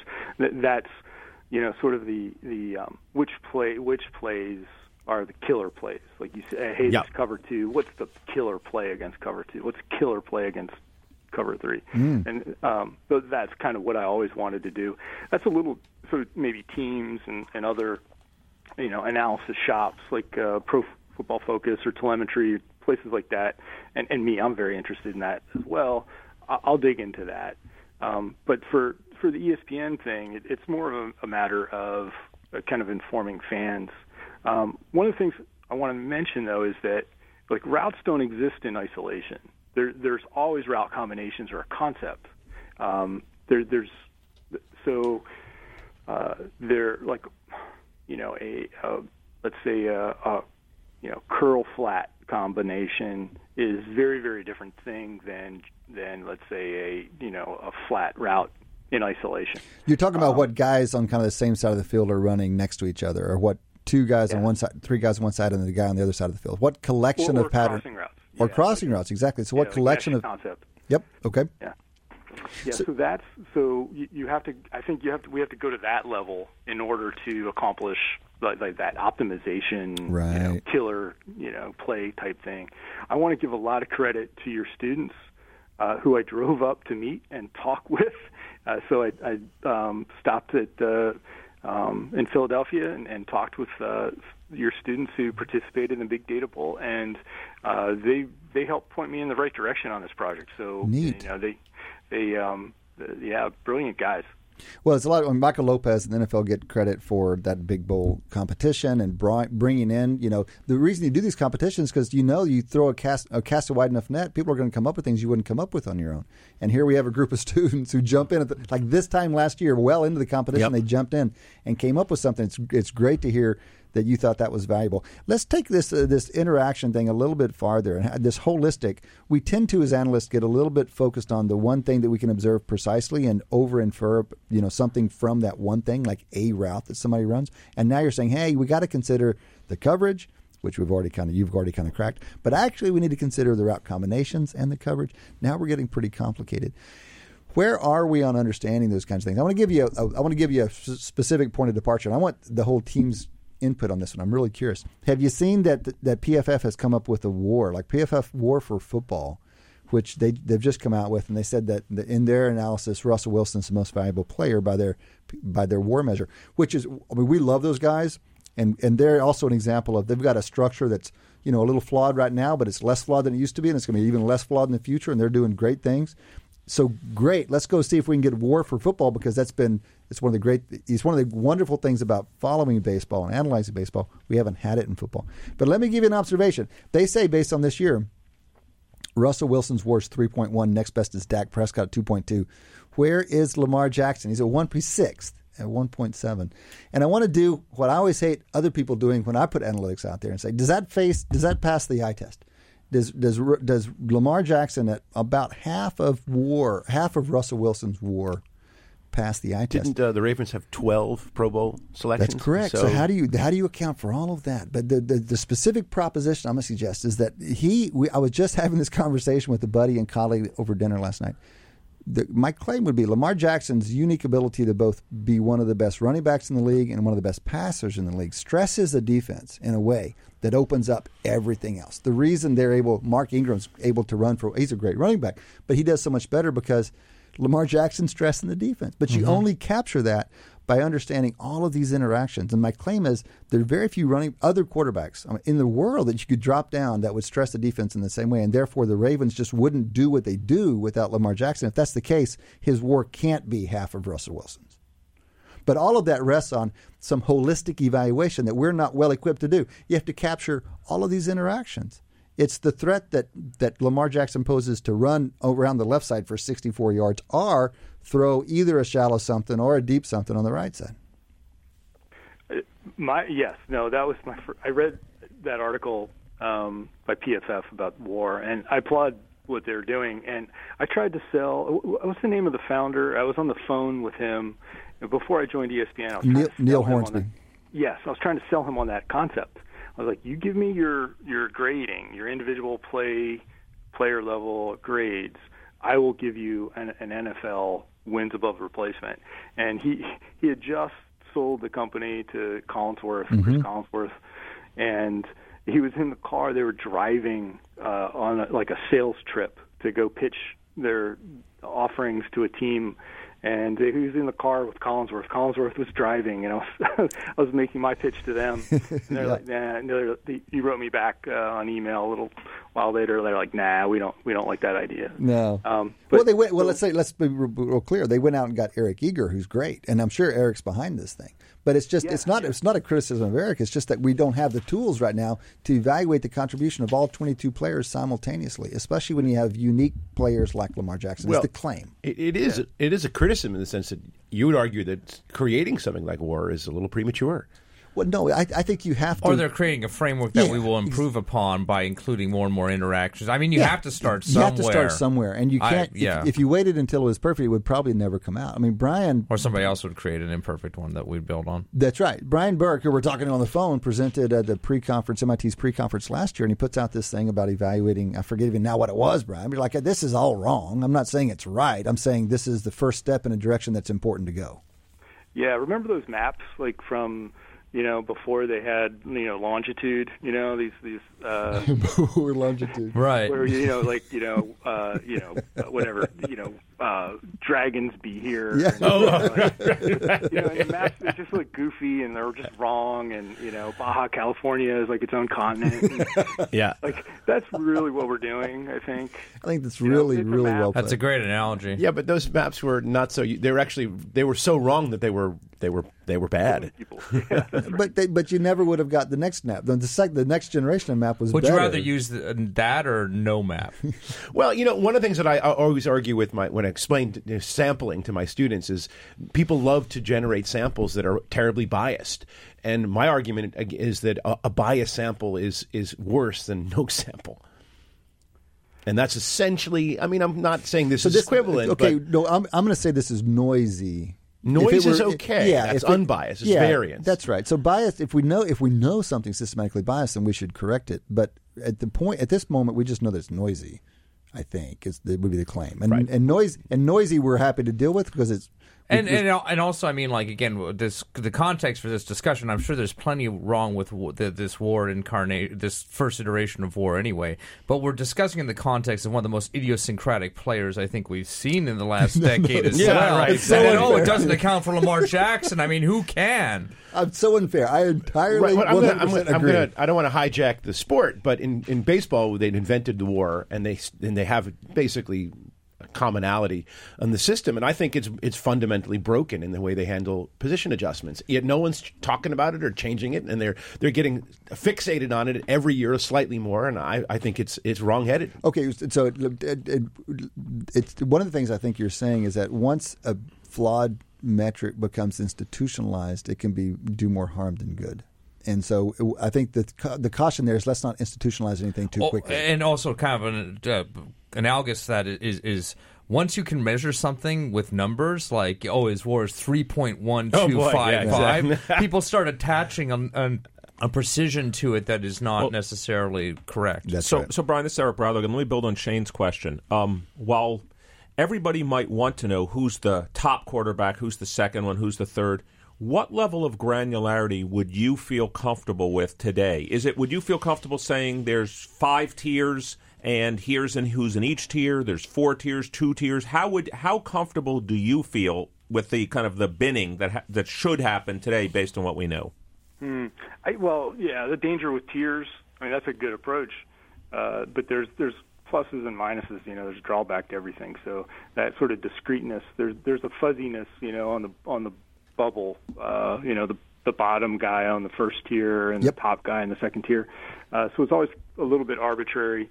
Um, I don't know. You know, I, don't know how to answer that. To be honest, I, I think to address the, the prior question, the way I think of a, a model, any model, let's say like a war model or, or any you know a linear regression, is basically a set of assumptions, just a, a collection of assumptions that is you know tuned to, to fit a data.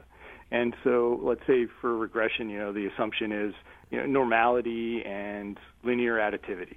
Um, and so, any no matter how complex the model, there's a set of assumptions uh, that define it. And the the uh, like war model uh, for baseball or any other sport, one of the assumptions is linear additivity, right? And that's what Cade was talking about. Well, this this can't really work because there's so many interactions. Um, and so, what I advocate is, uh, no matter what method you use, um, make your assumptions explicit. State your assumptions out loud, and that way, so like in operations research, the way we kind of approach problems is, okay, let's make this a really, really easy problem by making a set of assumptions like yeah linear additivity and normality and and let's uh, and then let's go one by one and relax that assumption. That's what academics say for people who aren't academics. Relax the each assumption and it makes the problem a little bit harder and a little bit harder each time right. but you're getting closer and closer to ground truth uh, so that's that's all I would say is like models like that th- I totally agree it's it's a step forward um, but make your assumptions explicit, and then uh, we, we that way we won't kind of crash on the rocks um, like the, the ancient mariners did with those old maps. Listen, Brian, thank you as always for making the time to be with us. We love the work you're doing. We love following it. We wish you the best as you go ahead and continue pushing forward the frontier of football analytics. Brian Burke. Thanks, guys. Absolutely. You can follow Brian's work. He writes for ESPN. He's one of the folks there at the analytics group who does such good things that really advancing the conversation in, in the NFL and college football. That has been three quarters of Wharton Moneyball. We still have a quarter to go. Come back and join us after the break.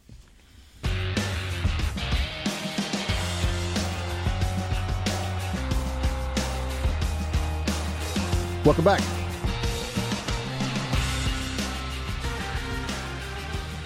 Welcome back to Wharton Moneyball. Two hours of sports analytics live every Wednesday morning, 8 a.m. to 10 a.m. Eastern. Dion Simpkins, sound engineer and associate producer, bringing us up out of the bottom of the hour as he does every week. Cade Massey hosting here with Shane Jensen, Adi Wyner, Eric Bradlow, faculty all here at the Wharton School. Some combination of us are here every Wednesday morning, have been for the last five and a half years. Rounding out the decade with you today, last show of the year.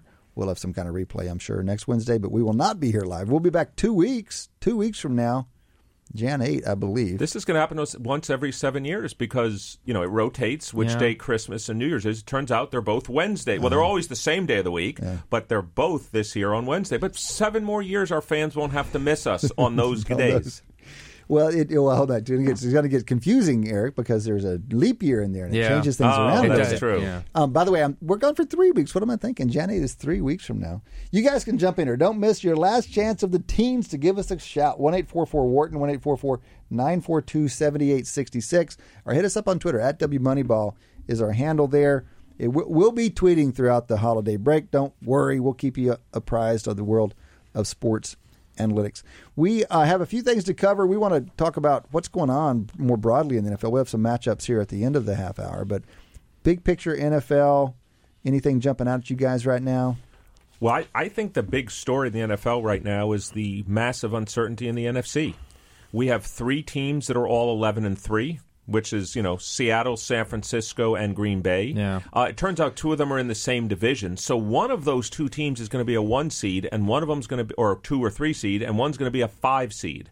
And so, I mean, one of them's going to be a wild card team. Yeah. There's going to be an 11 and 3 No, team. and Seattle a- or it- San Francisco, it's a one weird of them. it's a little bit of a weird kind of uncertainty because our wild card, we're pretty much locked into what teams are going to the playoffs, other than in the NFC East.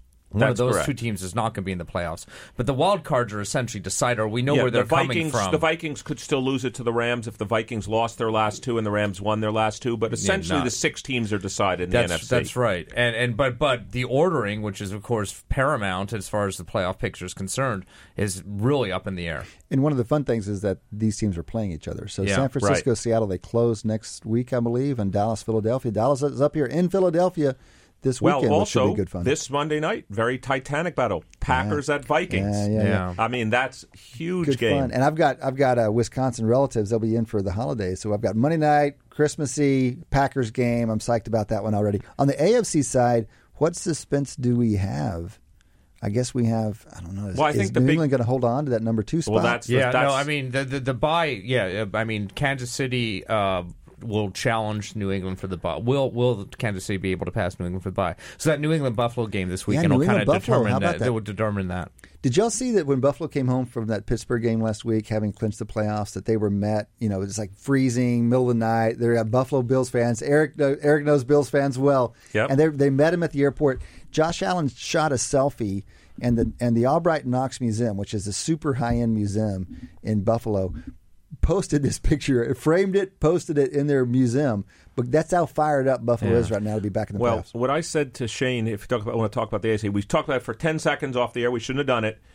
If Bill, if the Patriots win the Super Bowl this year, this has to be the greatest job they've done because not only are the Patriots two and three against winning teams this year, they're nine and zero against teams with losing records.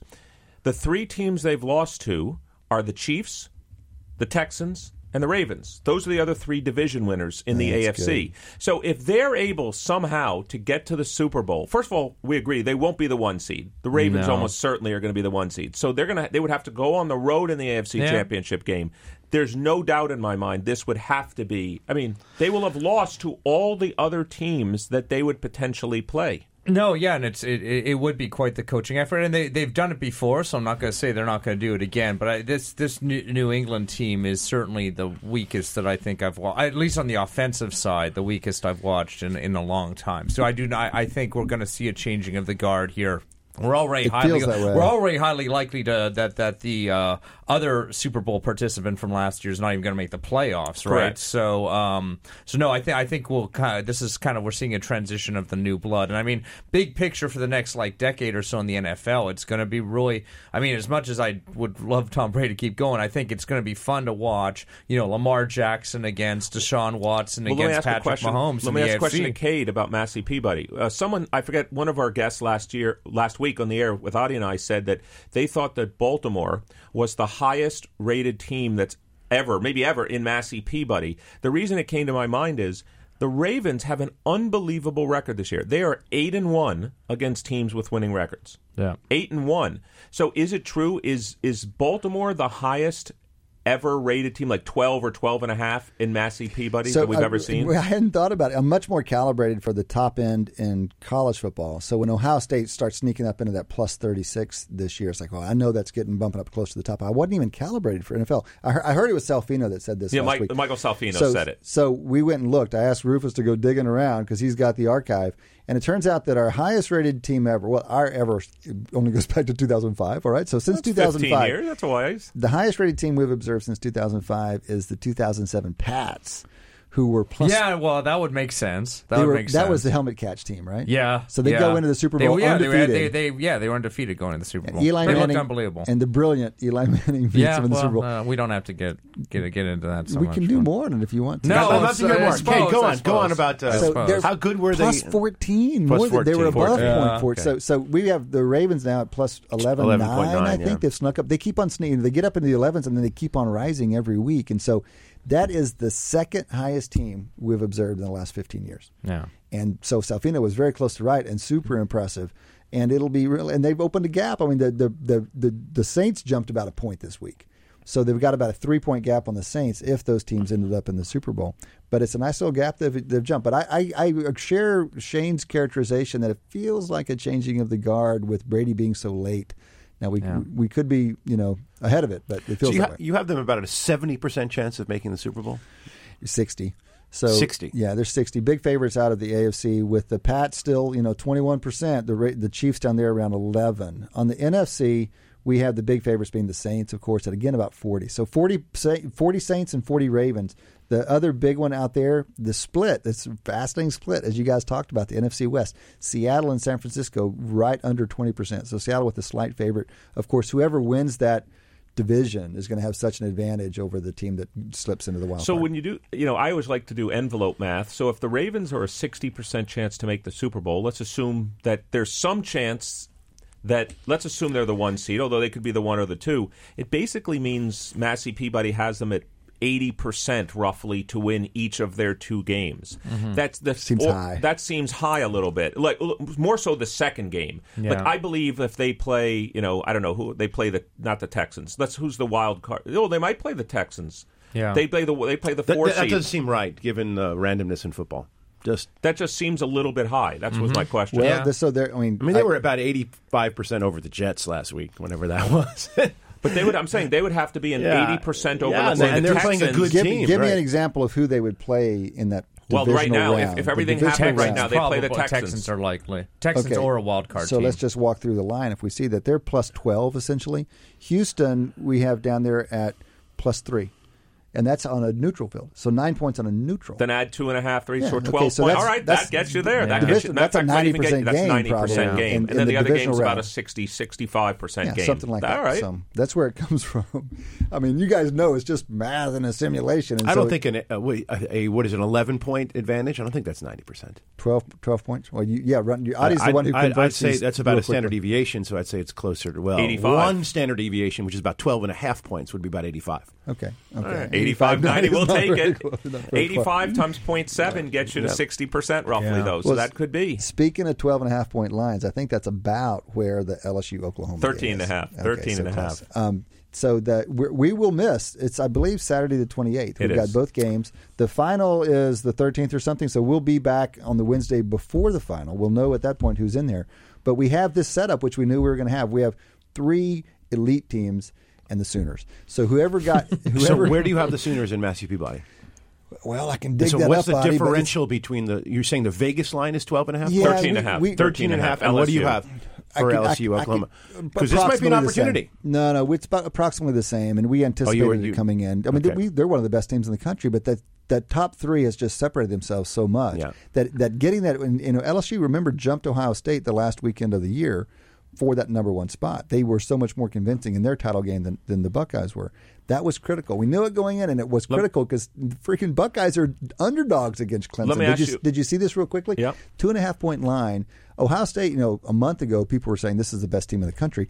Clemson has played literally nobody. They literally, I mean, they, what's their average margin of victory been? They've Something like obliterated them. 25 points or something. Yet, so you'd think, what can we really know about Clemson? The market says, well, we know that they're two and a half points better than Ohio State. It's well, remarkable. were. I mean, they were the national champions oh, last year. that year. doesn't matter. That Does that doesn't not matter. matter? I mean, how much of the No. team comes back? I mean, what's the? Does it really ma- not matter? The quarterback is back. Yes. the guy that And he's you know unbelievably absolutely flamed good. Alabama last year. I don't think having won the national championship matters. The institution Yes. matters. There's so much momentum in, institutionally with the coaches and the facilities and the culture that matters. But whether or not they won the national championship or not, I don't think. I don't think that would show up in the model. Yeah, I was going to ask you an uncertainty question. So I think we all agree LSU is better on paper right now. LSU is better than Oklahoma. I don't think there's any doubt. But how certain are we? Like, how much variance is there in that line? Like, how? If we look, if if this What a question! No one ever asked the questions on the variance in the line. No, no, no. But that's what I'm asking. Yeah, like, yeah, if I told you right now, look, give me an example. It gets back to Adi. Is there a you know is there a money making opportunity? If I told you right now LSU was only favored by eight and a half in the game, you'd bet it, right? Eight and a half to uh, Versus 13 and a half. If I were a betting man, If sure. you were a betting man, you might bet well, it. 13 and a is what they're giving, and it's eight and a half. That's that's easily a bettable situation. No, so what I'm saying is, I'm just trying to get everyone's perception. Like, if I told you it was 11 or 10 instead, you would say, well, that's a difference, but it's not that big. So I'm saying, how big a difference could these teams be? If I told you LSU is a 17 point You're asking about the uncertainty. Correct. How, so I think that people have become very convinced about LSU, partly because they've beaten so many good teams this year. So they've looked good, they've looked consistently good, and they've done it against very good competition. So I think in terms of if you, it's a it's a great question. How well do we understand a team? I think LSU would be pretty far on the spectrum of, of pretty well understood. As you know, it's only so much we can understand. But as as those things go, I think LSU is pretty well understood. OU is a bigger question. And partly because they've turned the ball over so much. When they're not turning the ball over, they're scary. They're still scary on offense. Jalen Hurts is not as good as the guys that came before him, but it's still Lincoln Riley. It's still a talented team. Jalen Hurts, when he's on, is great. If he doesn't turn the ball over, they can stay with him for a while. And there's uncertainty about their defense. Alex Grinch is a first year defensive Right. coordinator. He was probably the, the hottest defensive hire last year. They ha- are a lot better than they used to be. But, you know, you always have more uncertainty the first year under a, a, uh, a coach. And I think OU is a bigger question mark. I think this is also the beauty, as you were just describing, Cade, of the OSU Clemson game. We're very uncertain, not very, Clemson. about Yeah, Clemson. yeah, that's right. That's That's what right. makes that game so Yeah. intriguing. Uh, if that's right. Clemson were to rout Ohio State, I think we'd be surprised, but we wouldn't uh, not rout. Let's say it's a 14 point win for Clemson. We wouldn't be totally shocked. Maybe Yeah. Clemson is the same Clemson that routed Alabama. Possible. It's I'm just a base rate guy on this, and Go. I just see Go. years of Clemson just being really great and doing everything that they were supposed to do this year exactly as they've done Okay, it. well, and I'm just wondering why you're so. Well, here's your uh, source of uncertainty. Well, well, well, they haven't played anybody, and so I, we know we've we've established. but the by people now- they've played, they've crushed. I know this is exactly. Adi, you're, That's exact, the you're exactly right. That's and what we've- models are for. We've established empirically that you can infer a great deal from a weak schedule. It's kind of it's shocking to me how much you can infer. You can infer so much that they are favorites against Ohio State. Here's the uncertainty on Ohio State. Ohio State. This is a first year head coach. And they have they have really seemingly performed better. You know, Urban Meyer, as much as he did in that program, he always lost some un, un, unfathomable game and they've kind of underperformed. They had one national championship, so good on them. But other than that, they've underperformed. Under the new head coach, they seem to be at a different level, but it's one year. So there's, I, I love Eric's idea here. It's like, okay, we have lines, but how much confidence do we have So in what those is the lines? line in, in Ohio State? Two and a half. Clemson's, Clemson's favorite. Two and a half. favored. So by- Clemson's favored. Yes. By the way, I, there's- I'm, I would have expected that. The average scoring margin. I mean, uh, here's a question: What was the average scoring margin in what many people consider to be the greatest college football game, of course, of the 2000s? Anyway, USC Texas. Those were one and two all season long. They were neck. They were, wasn't- the final score was 38-35 in the game, right? but the average scoring margin for the season, because Ohio State Clemson, get this, this is a semifinal game. Ohio State's average scoring margin is 36.2 this year. Clemson's, the, the difference, and Clemson's is 35.2. It's absurd. Have we ever had two teams play each other that have such high scoring margins since, like, I don't know, Oklahoma, Nebraska in the 70s when they were rolling through the Big Eight? It's about as good as you can get. It's about I mean, as good right? as you get, 'Cause- and that's a because they take semifinal. turns, and that's a Yeah, semifinal. Yeah. Yeah. it's really something Yeah. else. All right, uh, b- before we go into Moneyball matchups, Maddie asked us, "Hey, it's the end of a decade. Anything interesting retrospectively? Where, do, if you look back in 2010, 2011, where we are now compared to then, what's most what most stands out to you about the world of sports analytics?" I'll, I'll just start. To me, it's the number of sports that are now using it, and so you know we were had baseball analytics was obviously alive and it. well in the early 2000s, but now we've had think about the people we've had on the show. We've had horse, we've had tennis, we've had golf, we've had soccer, we've had you know all the different sports now, race car analytics, and so to me, it's just um, there is no sport that's immune from analytics. That's what caught my eye. It's a more specific the video tracking, video tracking stuff that's happened. I guess that's probably in the second half of this uh, previous decade. But the fact that basically that's kind of the way almost every sport is now converging is to do everything through video tracking So for and, me, and, and machine learning for vision. So for me, it's just the unbelievable transformation and the acceptance of sports analytics as a field, as a subject, as something that everybody cares about. A fan five years ago had been, what? Huh? Why do I need to understand this? Is this relevant to me? In what way?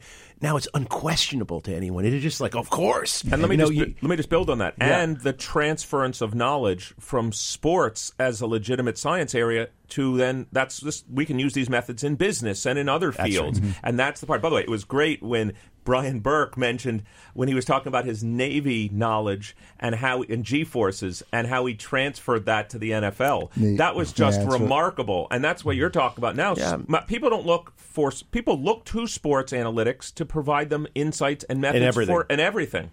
So I, I love all of those answers. I think my I would give development. We're kind of into this third era of sports analytics where if the first stage was assessment, player assessment, identification, second stage maybe in-game strategy, third stage would be development. And what we've seen in baseball over the last couple of years where they take pitchers, they change pitchers, they they change them late in their career, they add pitches, they customize swing planes, all this stuff that they're doing in baseball uh, it's going to eventually trickle over to other sports, but it's really been an advance and a new a new frontier. All right, guys, we have got just a few minutes left. We've got some NFL games to talk about.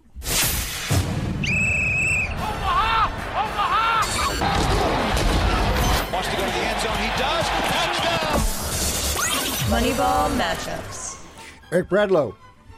All right. Well, Adi, since you're directly to my left, why don't we start with you? Why don't Oh. you pick a game that caught your caught your eye this week? This is easy. I'm a Philadelphia Eagles fan. Come on, this is the only game that I'm interested in. This, I mean, So- as a as a more casual fan of football, to me, this is the game. So, of the how week. surprised are you that the Cowboys are a two and a half point favorite here in Philadelphia?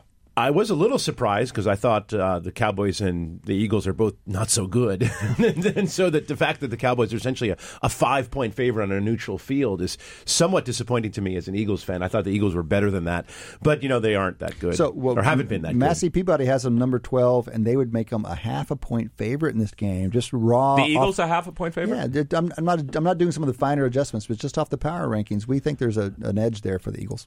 And now that's interesting. One of the things about Massey Peabody is it tends to ignore injuries to anyone other than the quarterback, and Tends things- to. te- It, it, it does. You might say that. It does, and I think the Eagles' problems have to do A with lot their of wide receivers. So, who are you yeah. picking in the game? Of course, I'm picking the Eagles. All right, I like it. Shane, any game Well, caught your I. I, I have to do the Bills at the Patriots. I think that's going to be a really interesting game. I think the Bills have been amazingly good this season, way higher than anybody expected them to be, and I think uh, that's exciting in and of itself. The fact that there's a an important divisional game this late in the year in the AFC East is uh, already a somewhat of a signal that there's a changing of the guard. and and I That said, you- the Pats are going to cream them oh, there we go. and assert their dominance one more time, one last time. One last time. I was going to pick the same game because I want I want the Bills to clip those guys. I want them to to to, to, to cement the the changing of the guard, and Yeah. for it to happen with the Bills would be glorious. You scoop me on it, so I'll go with a similar kind of visceral emotion game for me, and that is Ravens going into Cleveland. Cleveland's had a disappointing season. I would love nothing more than to just finalize Smoke that 'em. disappointment. exactly. Let's just drive it into the ground all the way with Baltimore clinching the number one seed. They are ten point favorite in that game on the road, which is glorious, and we have about the same for Massey Peabody. And so it would be obviously uh, fake for me not to pick. Obviously, the most important game of the week was the Houston Texans at the Tampa Bay Buccaneers. Oh, clearly. yeah, that's clearly the most important game. Uh, I, you know. It's a. I. I wish I could be at the game. I've been invited to the game. Hold on, you're actually could go. that game? No, I'm really picking the Packers at the Vikings. Good. That's a. That's obviously a very, very important game. I think the Vikings, uh, which are favored by four and a half, I don't think that's surprising at all. I think the Vikings. Kirk Vikings Cousins has been having a great season. great season. I think the Vikings win that game. I think you know. Then we'll have to see. It could end up one of these scenarios where there's a bunch of team. There might be like a three way tiebreaker because the Vikings would be eleven and four, the Packers would be eleven and four. You know, there's going to be a lot of tiebreakers going on. I like the Vikings, and I like the Vikings big in that game. Good, Massey Peabody's with you on that. We have to make it six and six point eight, so even a little bit living an edge there with the with the with the Vikings favored more than the line says. Guys, that has been another Wharton Moneyball, another two hours of sports analytics. We do that every Wednesday here. Of course, that one lasts for the year. Lasts for the decade, lasts for the year. We will be away for the next three weeks. We'll be doing doing holiday things. Some of us will be traveling far and wide. You guys will be traveling far and wide. We wish you the best with those travels, with the holidays, with the sports you'll be watching during that time. Thank you for being here with us. Thank you to Maddie D. Thank you for Dion Simpkins. Thank you from Zach Drapkin, from the whole crew here. Enjoy your holidays. We'll see you in three weeks. Between now and then, enjoy your sports.